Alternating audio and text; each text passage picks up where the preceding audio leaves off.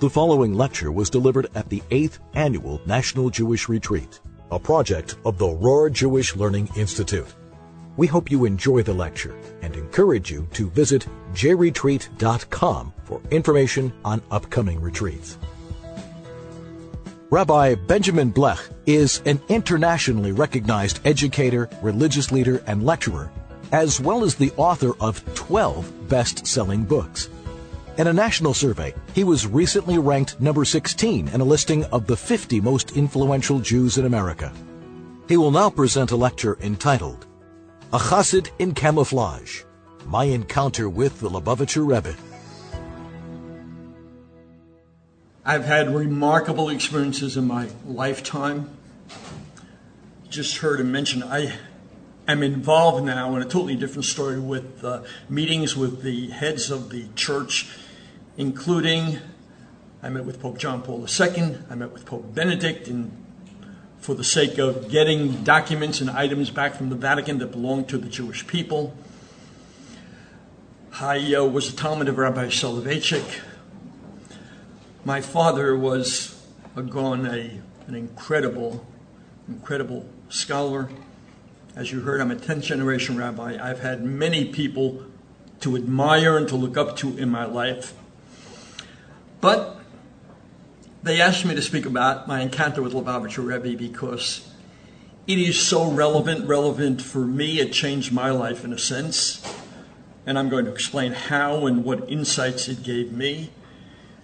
And I think it's a story that should be heard by everybody because it touches upon what I believe is the single most important idea for our generation. I know that all of you are familiar with the Chief Rabbi of the United Kingdom, Rabbi Jonathan Sacks, who just recently announced his retirement, and he is in the last few months of service to the Jewish community. I think you also know, because of his attachment and closeness to Lubavitch, of his experience with the Rebbe. You know that uh, he had come from a family that was fairly observant, but not really in the yeshivish world. He went to Cambridge as a student of philosophy.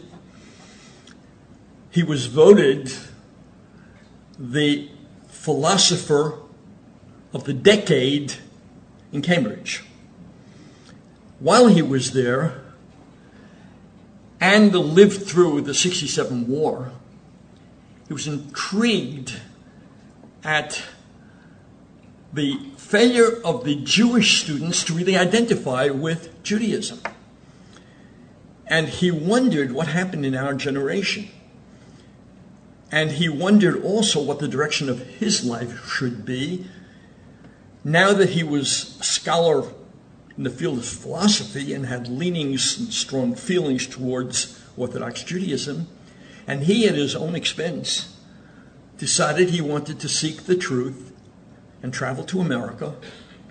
And he made a journey to meet with two leaders of Orthodox Judaism to hear from them what he could get that could guide him in his life. And he said, two meetings changed his life. One with the Lubavitch Rebbe, the other with Rabbi Soloveitchik. I had the opportunity to be a student of Rabbi Soloveitchik.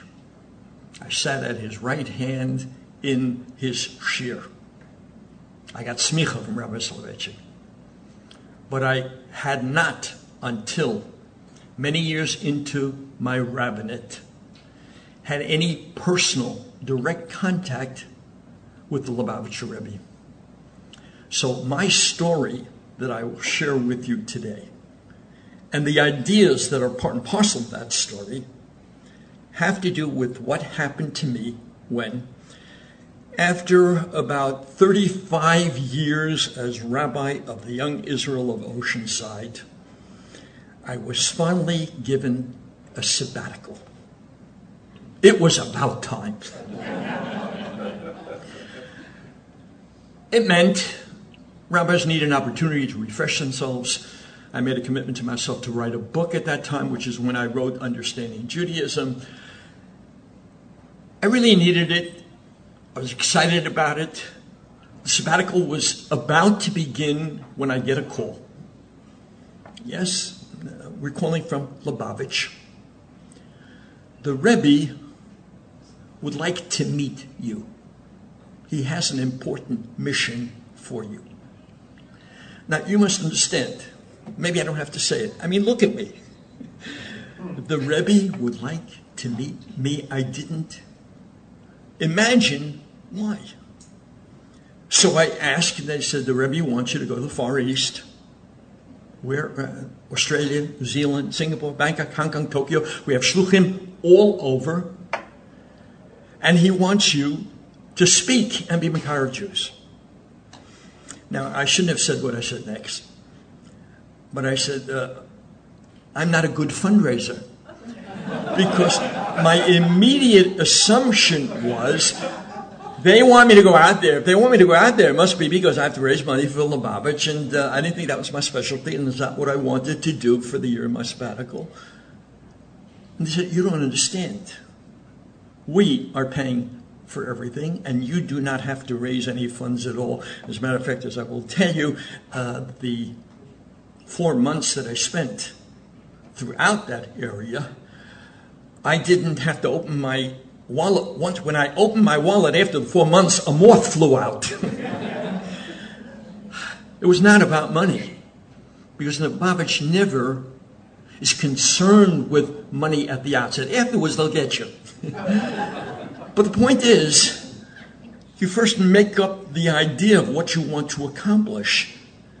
And they had shluchim in all those areas. And they wanted somebody like me, which at first I couldn't understand, but eventually did, who would go and speak in these areas because I am non threatening in terms of my appearance to outsiders. I would come on like a modern Joe College or whatever it is at my age, and nonetheless give the message. When they continued to press me, would you, would you go and meet with the Rebbe and do this? I asked the question, do you know what I look like? And they said, We know everything about you from birth. Which they did. They thoroughly researched me, and lo and behold, the next step was for me to actually meet with the Rebbe and get my marching orders from him. Now, truth be told, I had met with the Rebbe about 20 years before that experience, just because I had been a young Israel rabbi, and at the time I was the president of the Council of Young Israel Rabbis, and we were involved with Soviet Jewry, and there was a problem, and the only one who could help solve the problem was Lubavitcher Rebbe, and so as president, I was authorized to attempt to meet with him, which I then did. I told him the problem, and he solved it, or he told me what to do. When I came to see the Rebbe, his first comment to me was, So, what happened with that issue of Soviet Jewry, which I had forgotten about? Right? And he gave me the details, he told me whatever was involved, and I didn't remember the details. I was very embarrassed. But then he explained to me what he wanted and where I would go. And uh, I noticed in the write up for this particular talk, I didn't write that paragraph. They said Rabbi Blech initially balked at going. I mean, who would balk at? I was just simply more than curious as to why they would send me. But of course, if the Rebbe said go, I was more than happy to do so. More than that, I felt it was my obligation. And he outlined for me where I would be going and who would be guiding me and giving me my specific marching orders. I could not believe that there were Jews in those places, and not just Jews. It's the old story. You mean there's a Lubavitch Inn? Let me tell you a story. Uh, one of the places I was going to was Hong Kong. And uh, before I left, I had to actually speak to the rabbi there who was involved with setting me up as to exact locations where I would be speaking. And so I made a long distance person to person call to Rabbi Avtzon in Hong Kong. And I say to the international operator, I make a person-to-person call to Rabbi Avtzon in Hong Kong, and I give the number. She says, Yes, I got it. Rabbi um, Robert Avtzon in, uh, I say, No, no, Rabbi Avtzon she says, We must have a bad connection. Uh, it sounds like you said rabbi. Uh, there can't be a rabbi in Hong Kong, right? I mean, uh, that's impossible. Yes, there is a rabbi in Hong Kong, Rabbi Avtzon. Incredible, incredible story. There are rabbis in every one of those places, and I mention them for you. Australia, Melbourne, Sydney, New Zealand, a number of places in New Zealand. Um, Hong Kong, as I told you, Tokyo. Just amazing. I went to every one of those places. I went to Bangkok. People always ask me, which was the most fascinating place that you were at? My wife and I were in agreement. Bangkok. You know why? In Bangkok, Abraham's father Terach still has an idol store. you cannot believe a totally different culture. You know, most places that you go to around the world, first thing you see is a McDonald's, right? Here, not only do you see Lubavitch, but you see a world totally different than our concept of what life is like. And lo and behold, Lubavitch is there to speak to Jews, to bring Jews back to, to accomplish miracles that I'll get to. In all these places, and Baruch Hashem, you allow me to say it, it, is not immodest. I just have to report to you that it was extremely successful. It's extremely successful because I was able to reach into the hearts of these people and bring them back to who they really were. And when I came back, you know, Lubavitchers have difficulty believing, especially in light of the fact that at a certain point the Rebbe no longer had private meetings yechidus, that I had met with him twice, once when I was going, and the second time when I came back. And he, the Rebbe, knew everything that happened. It was like a report card, you know. and he reviewed very quickly and gave me a big bracha, said, it's a fantastic job. And he says, I want to tell you something. He says, You know, you were surprised first that I asked you to go. I want you to know, and he points to me, you are a chassid in camouflage. That's the title of the talk. That's how I got that nickname, chassid in camouflage. Now when I meet Lubavitcher, oh, you're the chassid in camouflage. And I want to analyze that statement and take that to serve as the key to the secret of Lubavitch. Before I get to that, I just want to veer off for a moment and tell you what else happened at that meeting, the second meeting, the bookend meeting when I came back. He said uh, to me, he wants to give me a bracha. Is there anything special that you need? I said, Yes. My daughter, one of my daughters, I have three daughters, one son. My daughter, I had thought was uh, getting on in years. You know what getting on in years means in Jewish family. You know, she's 20 years already. she's 20 years old, not married. It wasn't that. She was a little older, but uh, we were concerned. And I said, if the Rebbe could give me a bracha that she should find a bashert, that'd be a wonderful thing he said, Where is she? And lo and behold, she was outside in the car. She, she was waiting for us and bring her in. Okay, brought her in. And he gave her a bracha that within the year you should find your Bashert. Now, let me tell you what happened. A few months later, we were in Israel, my wife and I, and my daughter. I had the great zchus of dedicating a shul in memory of my father at a location that is the closest to the Kotel. Are you familiar with the Kotel HaKatan? There's the Kotel, right? You can't build a shul at the Kotel.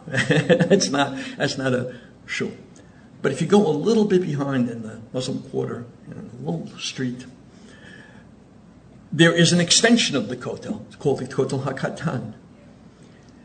And right there, Ateret Kohanim had a shul which was not paid for yet. And I had been able to raise the funds. It wasn't my own money.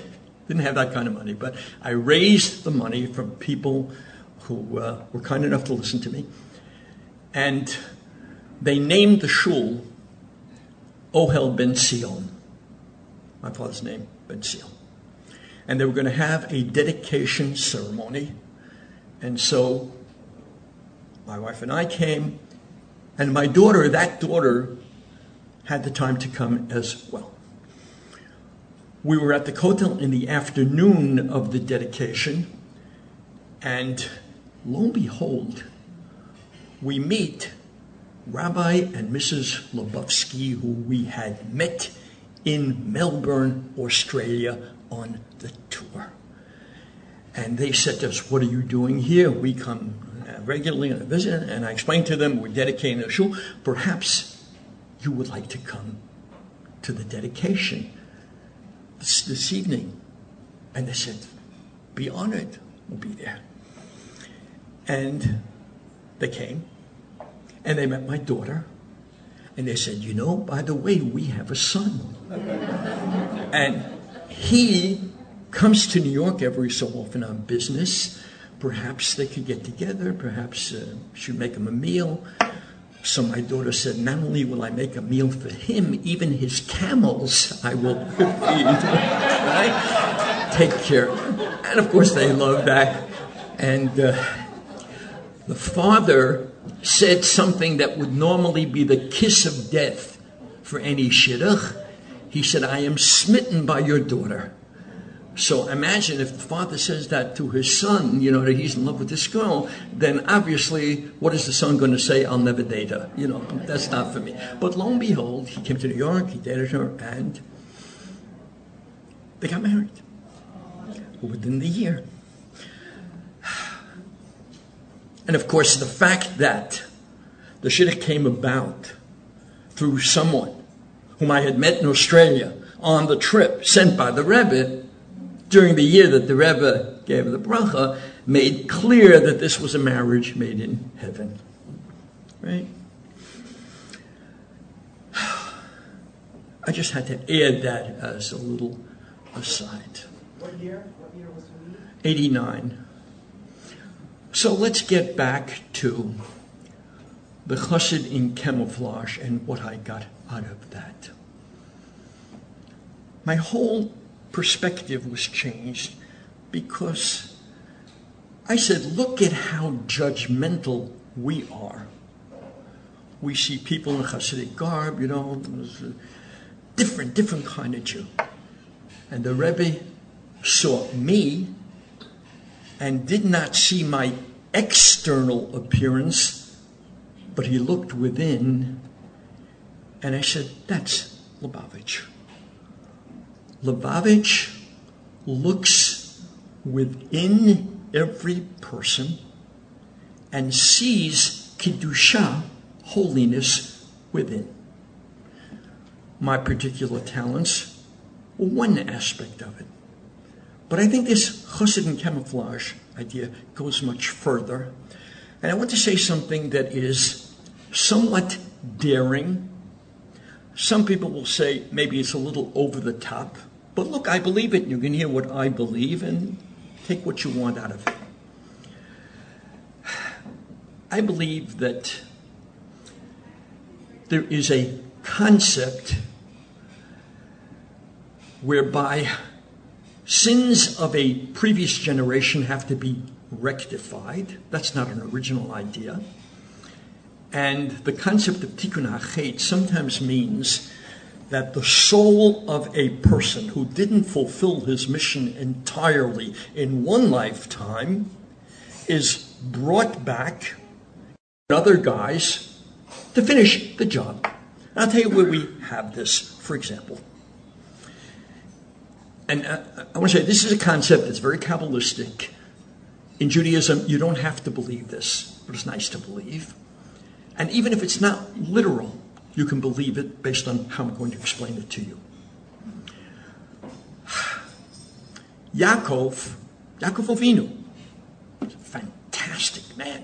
I mean, he's one of the three of us. Not only one of the three of us, but the Talmud says, Yaakov Bechir ha'avot, the, the choice of the avot. Lo and behold, the rabbis say, as great as he was, there's nobody who's perfect. And Yaakov had a sin that forced him to come back again in order to undo that sin, in order to live a life where he would be challenged once again, but not be guilty of that particular crime. Yaakov met Esav, and a number of times bowed down to him.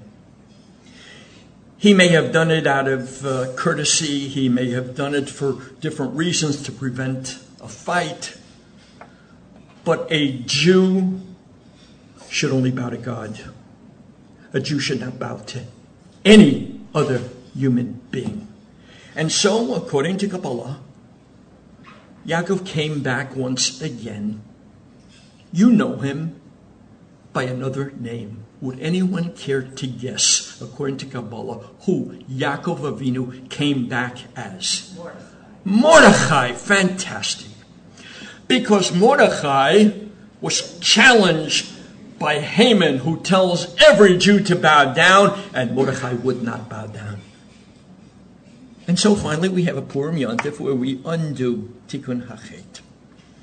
I tell you that as a preface to another Chet of a Godol, a giant in the Torah, an ultimate giant, a leader of the Jewish people that needed to be rectified. And it needed to be rectified in Jewish history sometime before Mashiach comes. We got to get rid of that particular sin. And I believe either the Rebbe was the Gilgul of that person I'm going to tell you about, or if you don't believe in Gilgul, he was the man appointed by God to undo that particular sin. Now, what sin am I talking about? Let me tell you. It was the sin, believe it or not, of Moshe Rabbeinu. Moshe! First of all, are you telling me that Moshe Rabbeinu sinned? You know, you can get kicked out of yeshivas today sometimes when you say that uh, a gadol sinned because they're all heroes of ArtScroll who knew Shas when they were four years old and who, you know, they overplay it.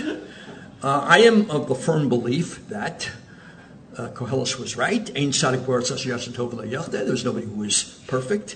And imperfections of Gedolim doesn't diminish them, it rather brings them up to the greatest level because it makes their heroism and greatness something that might be relevant for us. Because if they are all perfect, heroic figures, what does that have to do with me? I'm not like him and I'll never be like him, so, so I can't relate.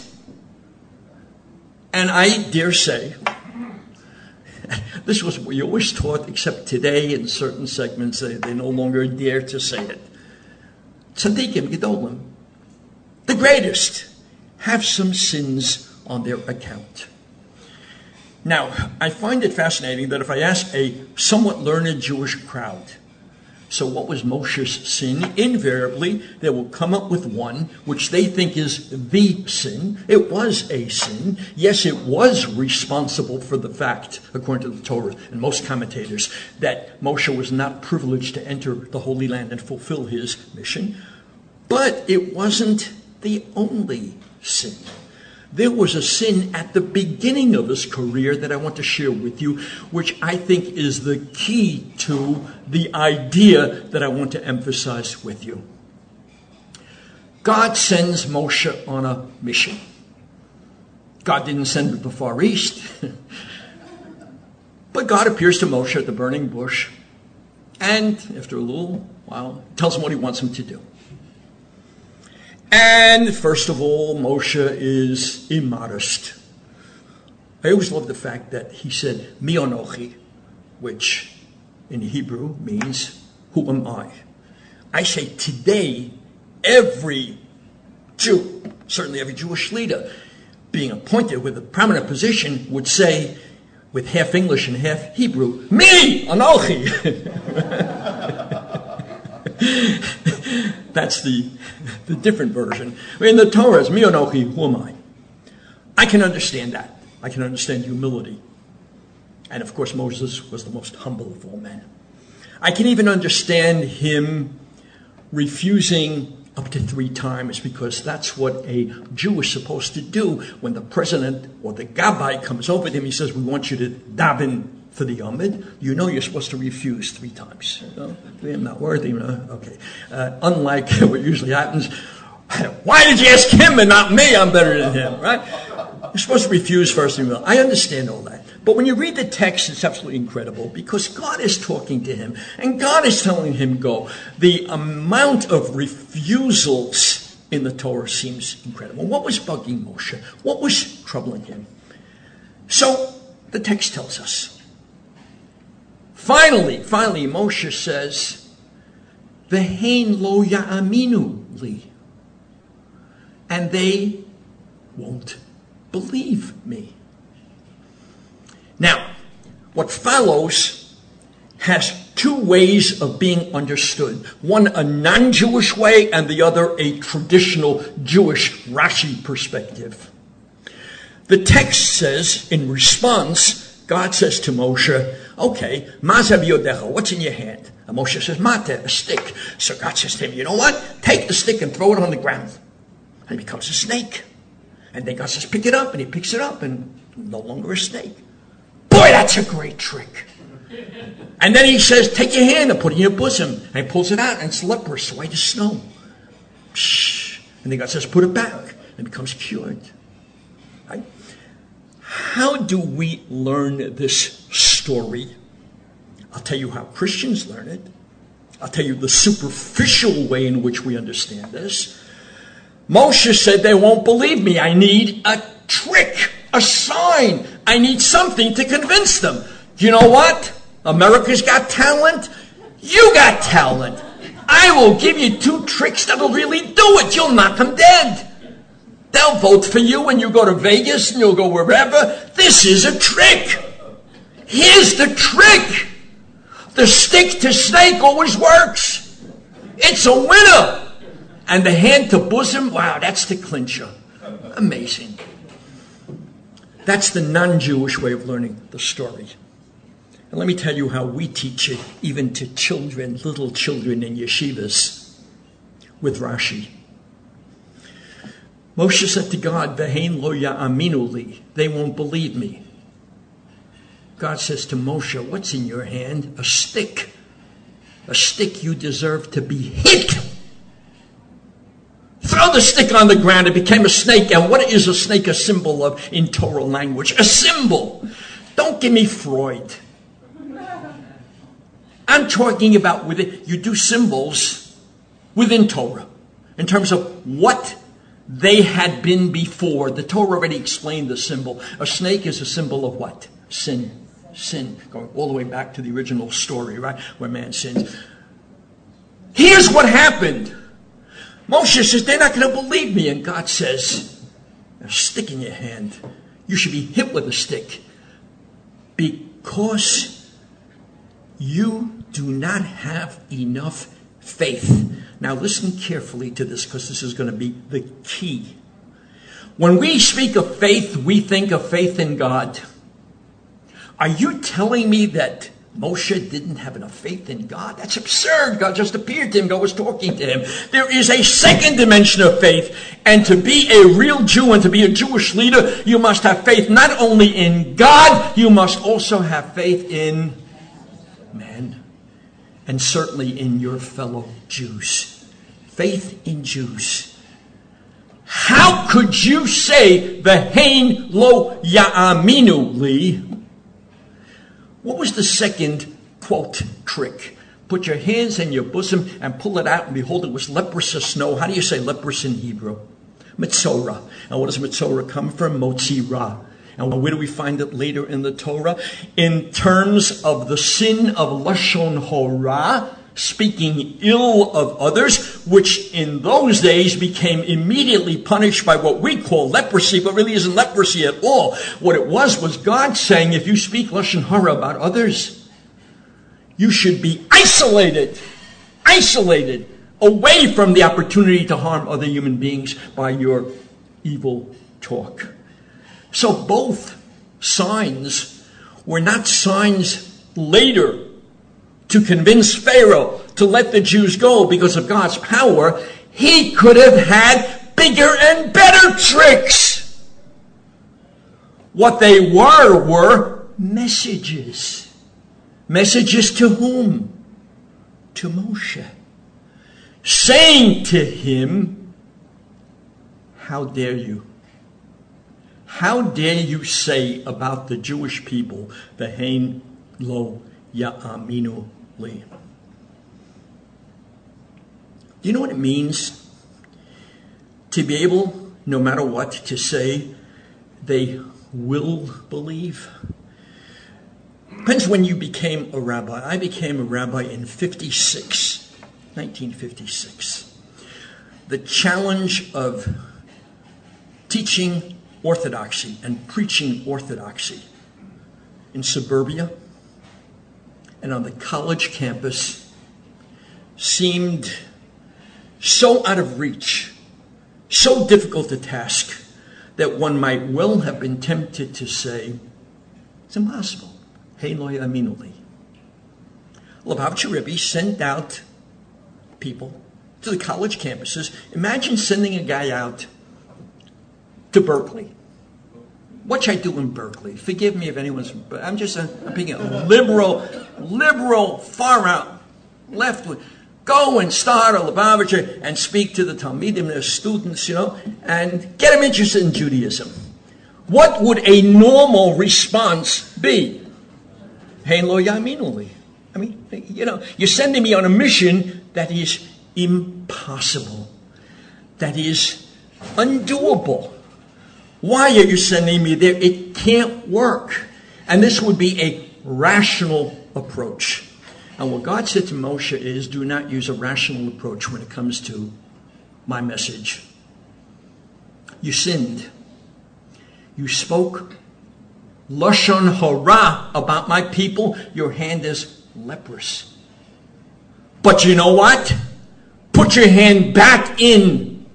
Back in where? Next to your heart. And you will see, when it comes from hearts, when it comes from your heart, you will be able to get the message across. Don't ever say Vehain lo ya'aminu li. The Rebbe, take it. I really believe this. And again, somebody said too far. God chooses leaders. We are for all intents and purposes, uh, something that I'll make clear in my talk tomorrow. Clearly, close to the end of the line in terms of Mashiach. You don't have to be a Lubavitcher to believe this. I mean, the world as we know it in terms of the way we count will last 6,000 years. Within the 6,000 year period, there has to be a messianic age, and we don't have too many more years left. Clearly, this is a time when we need cleanup. We need to get stuff out of the way. And so, either the Rebbe was a Gilgul of Moshe to tikkun hachet, to rectify the sin, or if not, God chose the Lubavitcher Rebbe to do what? To say that every Jew in the world today has within him or her the potential to be an Oved Hashem. The line that I love the best from the Rebbe is there are only two kinds of Jews religious Jews and not yet religious Jews. Oh, come on, that's so idealistic. Yeah, that's what we need for a leader of the Jewish people, a manik. That's what God needed with Moshe. A believer, not, now mind you carefully, not a believer in God. That's easy to do. God is all powerful. Not hard to believe in God. What is hard? To believe in fellow men, to believe in Jews, to believe in the potential of every Jew. Let me tell you an incredible Dvar Torah that I heard in the name of the Lubavitch Rebbe. I haven't found it actually textually. I'm sure somebody here eventually will be able to point it out to me. But it's an incredibly profound insight. You know that the number 40 has very special meaning. You find it all over in Jewish stories and in Jewish law. Uh, 40 days Moses up on the mountain, 40 days uh, the, Jews were in the desert, 40 days uh, I know in the flood. Uh, there's a constant string of 40s. And then a mikveh has 40 saw, 40 measures of water. A child, in order to become viable, considered human, after 40 days. Beforehand, it's called Mayim Bialmo. 40 is a very significant number. What is the philosophical meaning of 40? The rabbis tell us. Anytime you find 40, you find the idea of change. Change. Change from one state to another. Uh, with the flood, we got to change the world. We have to get rid of the bad and start afresh. Uh, you go to the mikveh, change from one status to another. A convert goes to the mikveh, becomes a Jew. Total change. The 40 years in the desert changed that generation to a new generation. Now, lo and behold, when it comes to a sinner who committed terrible acts, a rasha, the Torah says, Arboim Yakenu, which means what? 40 lashes. And what's the purpose? Change, change the person. Same thing, right? Change him from a sinner to someone who is tzaddik. And yet, the Talmud says, we have this by oral law. You don't give him 40. It may say 40, but it's really 39. Wait a second, but it says 40. Well, we give a little, hey, b'mishvar arborim yakenu. In the number 40, you shall smite him. And what number is in the number 40? 39 is in 40. But come on, but it says 40. Yeah, well, it says 40 for another reason, to give you the concept of change. But really, it's 39 because we don't want 40. Why not? Said the Rebbe. Because 40 makes total transformation, but every Jew even if he is the worst sinner, has never become a sinner to the core. There is always a little bit of a spark of goodness, a nitzutz shel kedusha that remains within him. You don't have to do 40, just do 39. Because no Jew has ever reached the level of sinfulness that is represented by 40. Have faith have faith in Jews. So, lo and behold, something happened in this past generation. The confluence of events. Did Lubavitch cause it? Or was Lubavitch a response to it? I'll get to that. But what most people fail to realize is there is something in this generation, our generation, the past 15, 20 years, that has never, ever happened before in Jewish history. I'm going to repeat that. That has never, ever happened before in Jewish history. Don't think that apostasy is new, people worshiped idols. Don't think intermarriage is new, people intermarried. Don't think loss of faith is new. It happened. It happened even in the shtetl, believe it or not, no matter how much they romanticize it and glorify it. What's new in this generation? Will someone tell me? I'll tell you the last word and you tell me the first two. Last word is movement. What are the first two words? Baal Tshuva movement. Do you understand that it never happened before? Let me tell you a story. Told you I'm a 10th generation rabbi. That means my father was a rabbi as well. So I was born in Switzerland. My father was a rabbi in Zurich. My father was a gadol, and when there was a conference of Gedolei Hador, the chief rabbis in Europe, my father attended, and he came with some news that was shocking to the other rabbis. But my father reassured them that it was true. And what was the great news? He said to them, Ich will euch sagen, als bei mir in Zürich, Ido Chaim de Baal Tshuva. Do you hear what I'm saying to you? There was a Baal Tshuva, one, one, one Baal Tshuva. And my father brought this to the attention of the rabbis, and they were incredulous about tshuva. I mean, all they knew was people moving away from, and all of a sudden there is a Baal tshuva. My father brought this as remarkable news to the rabbis, who were stunned to hear it and said, maybe this is a harbinger of things to come. Well, but there is a Baal tshuva, Nahara. So, move now, 45 years later. I'm invited by the South African Jewish community to Johannesburg for Shavuos. We'll fly you out. They said, the only thing is we want you to speak all night.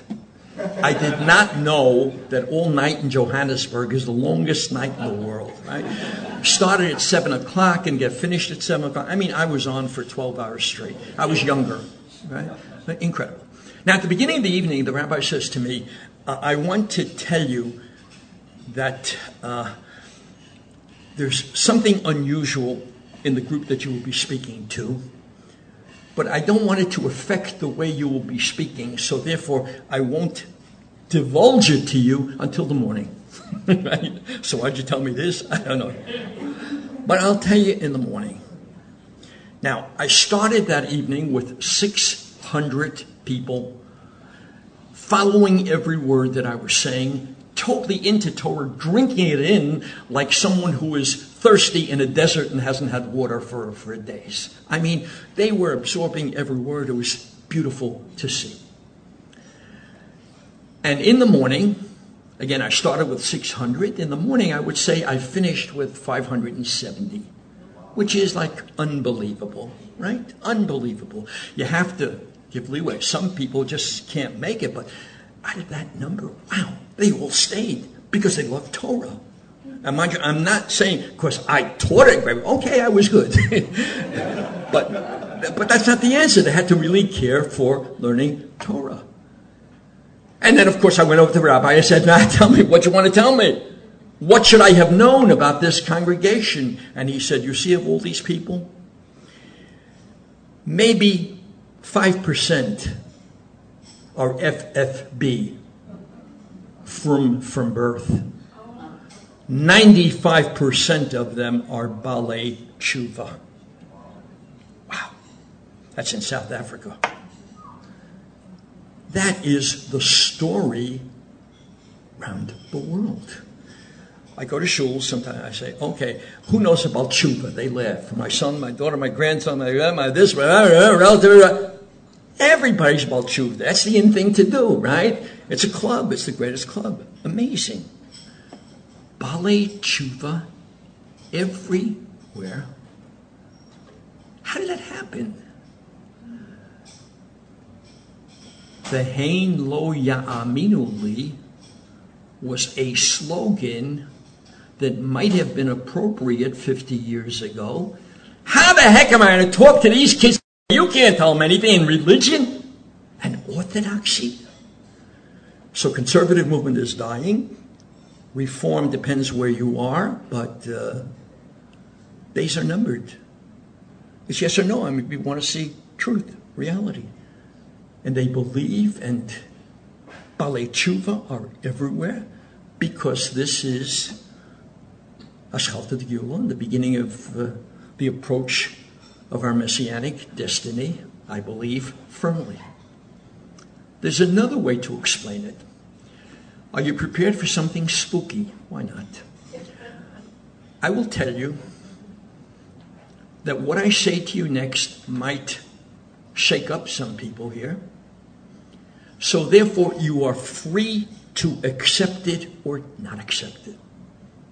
You could say, I heard this rabbi. Some people will say it's phenomenal, and other people say, I don't know, I can't buy into that.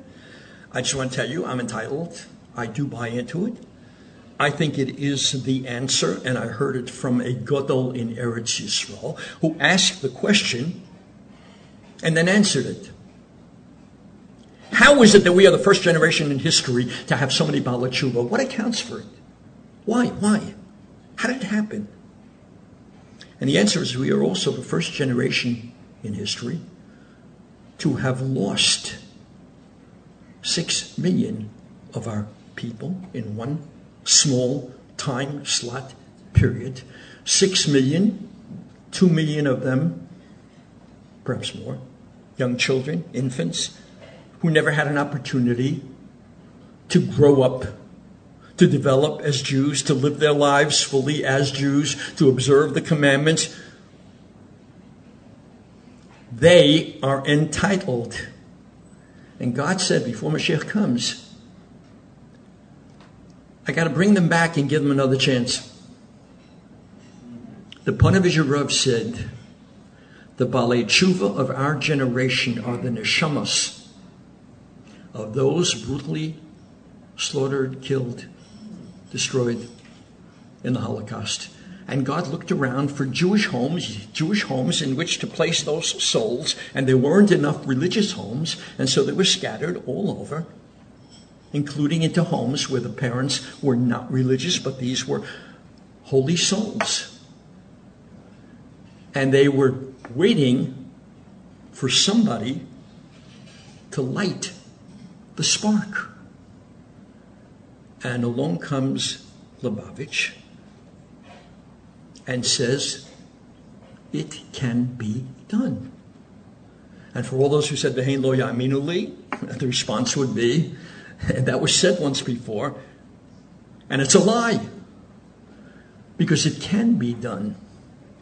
And it was done because nobody can explain the remarkable flame within a Jewish soul that no matter how far it may stray, can always be brought back.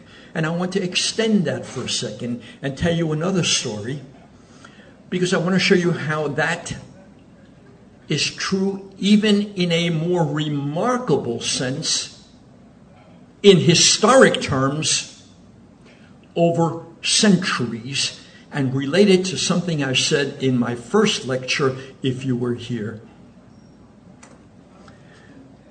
Let me tell you a story about Viviani. Viviani, a brilliant woman, a doctor who has two other PhDs, a woman who was the head of a hospital, and a woman whose story I will share with you because at Yeshiva University I had many years ago some young men who came from Seattle, Washington. They're my shiur, got a wonderful relationship. Get finished, they graduate YU, they go back to their hometown. And they get married. Now remember, I have been a Rosh Yeshiva there at Yeshiva University for 46 years. So years overlap, and there's a lot that has happened.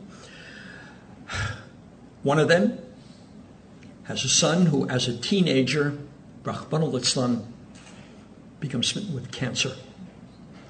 And he has a grueling, horrible three year period of illness, after which he expires. During that time, the Jewish community, as many Jewish communities, was absolutely incredible. The way Jews respond collectively to crisis we take for granted. It doesn't happen elsewhere. There wasn't an hour that this kid was left alone that somebody didn't volunteer to learn with him, to play with him, to feed him, to this, to that, to that, to that. Dr. Viviani, the woman, saw this and was overwhelmed. She watched this. She was so utterly moved by how Jews acted that when the young boy died, with her holding his hand at the moment, which she said was a spiritual moment, the likes of which she had never had. She then went to my former student, the father, and said, I want to understand Judaism better. I want to study. I think I want to convert. She says, Give me some books to read. He gave her my book, he gave her other books. She read and read. Uh, you must understand, brilliant, brilliant woman. And a few months later, she says, I want to speak to a rabbi. Yes, I want to initiate conversion. And he says, not a simple matter. She says, uh, well, let me talk to a rabbi. You know, when I read Rabbi Blech's book, she flew in to see me in New York. Now, I am duty bound, as all rabbis are, to do what? Discourage, but at the same time, you know, keep an open mind. Uh, what I was concerned about, in all honesty, was that she had been away from her family she came from Brazil. She lived in Sao Paulo. She was away from all family, so she had not had the benefit of family life. And here she sees a community that became a family. So she's overwhelmed. I said, You just have to make sure that this is not just a substitute for your family, but it's really a religious conviction. I would suggest go back to Sao Paulo for a while and see once you with your family a little bit and see what happens. Goes back to Sao Paulo. They make a head of the hospital in Sao Paulo for the little while that she's there. But she still pursues her dream. And it wasn't too much later that she called me up and she said, No, no, I'm going through with it. I want to convert. She comes back because she knows that she has to be taught by rabbi. She got a position in West Chester, Pennsylvania and she asked me for the local Orthodox rabbi. He was a wonderful man. I gave her the name, and she studied with him for close to a year. And one day I get a phone call. She said, Rabbi Blech, I want you to be with me at the happiest day of my life. They said, I'm ready. I'm going to go to the mikveh. I'm going to be converted. And I was there. And I heard her saying as she dunked into the water, Shema Yisrael. And I cried, and she cried, and she is a Jew. The story's not over. Yeah, I'll do it in five.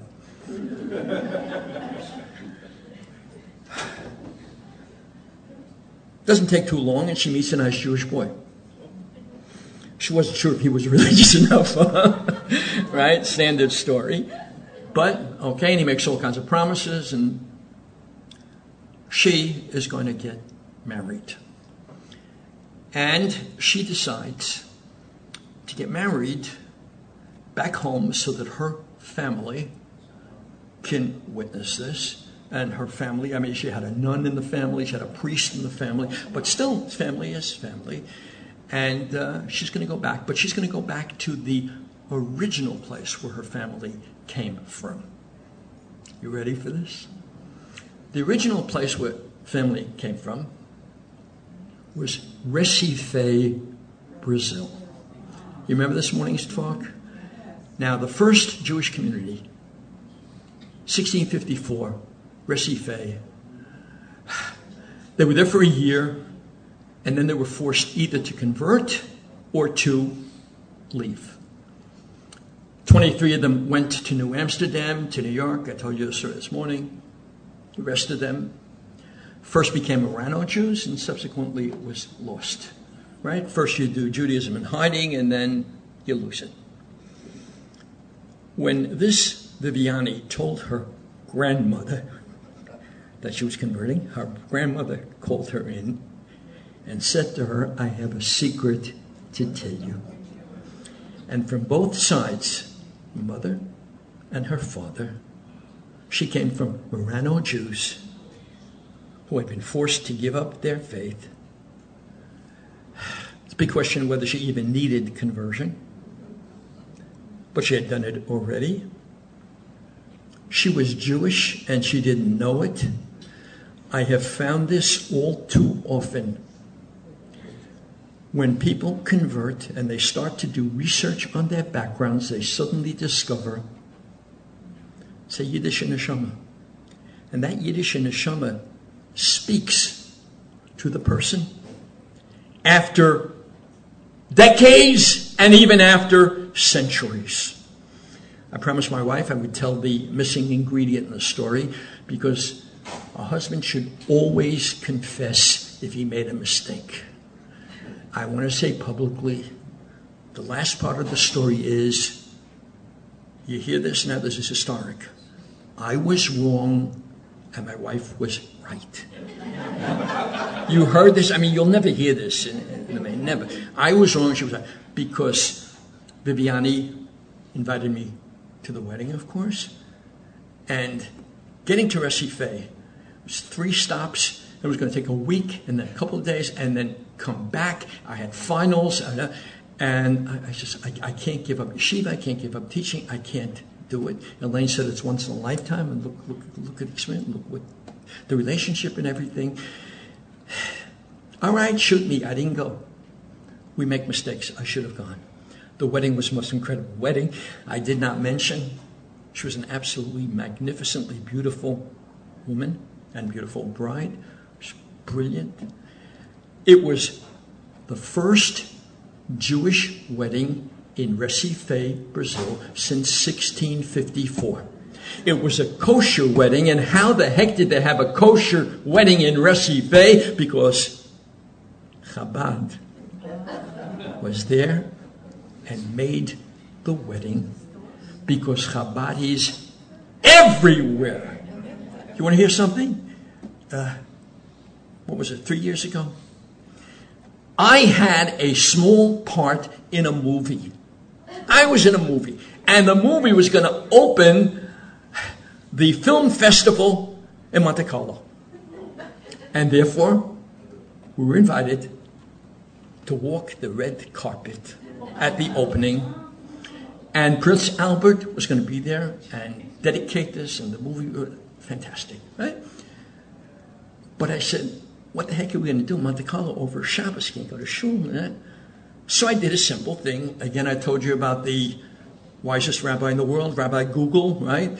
So I looked up Rabbi Google. All I had to do was Lubavitch, Monte Carlo, and sure enough, there's a name and a phone number. I got in touch with. I said, "Tell me you have a shul." Absolutely.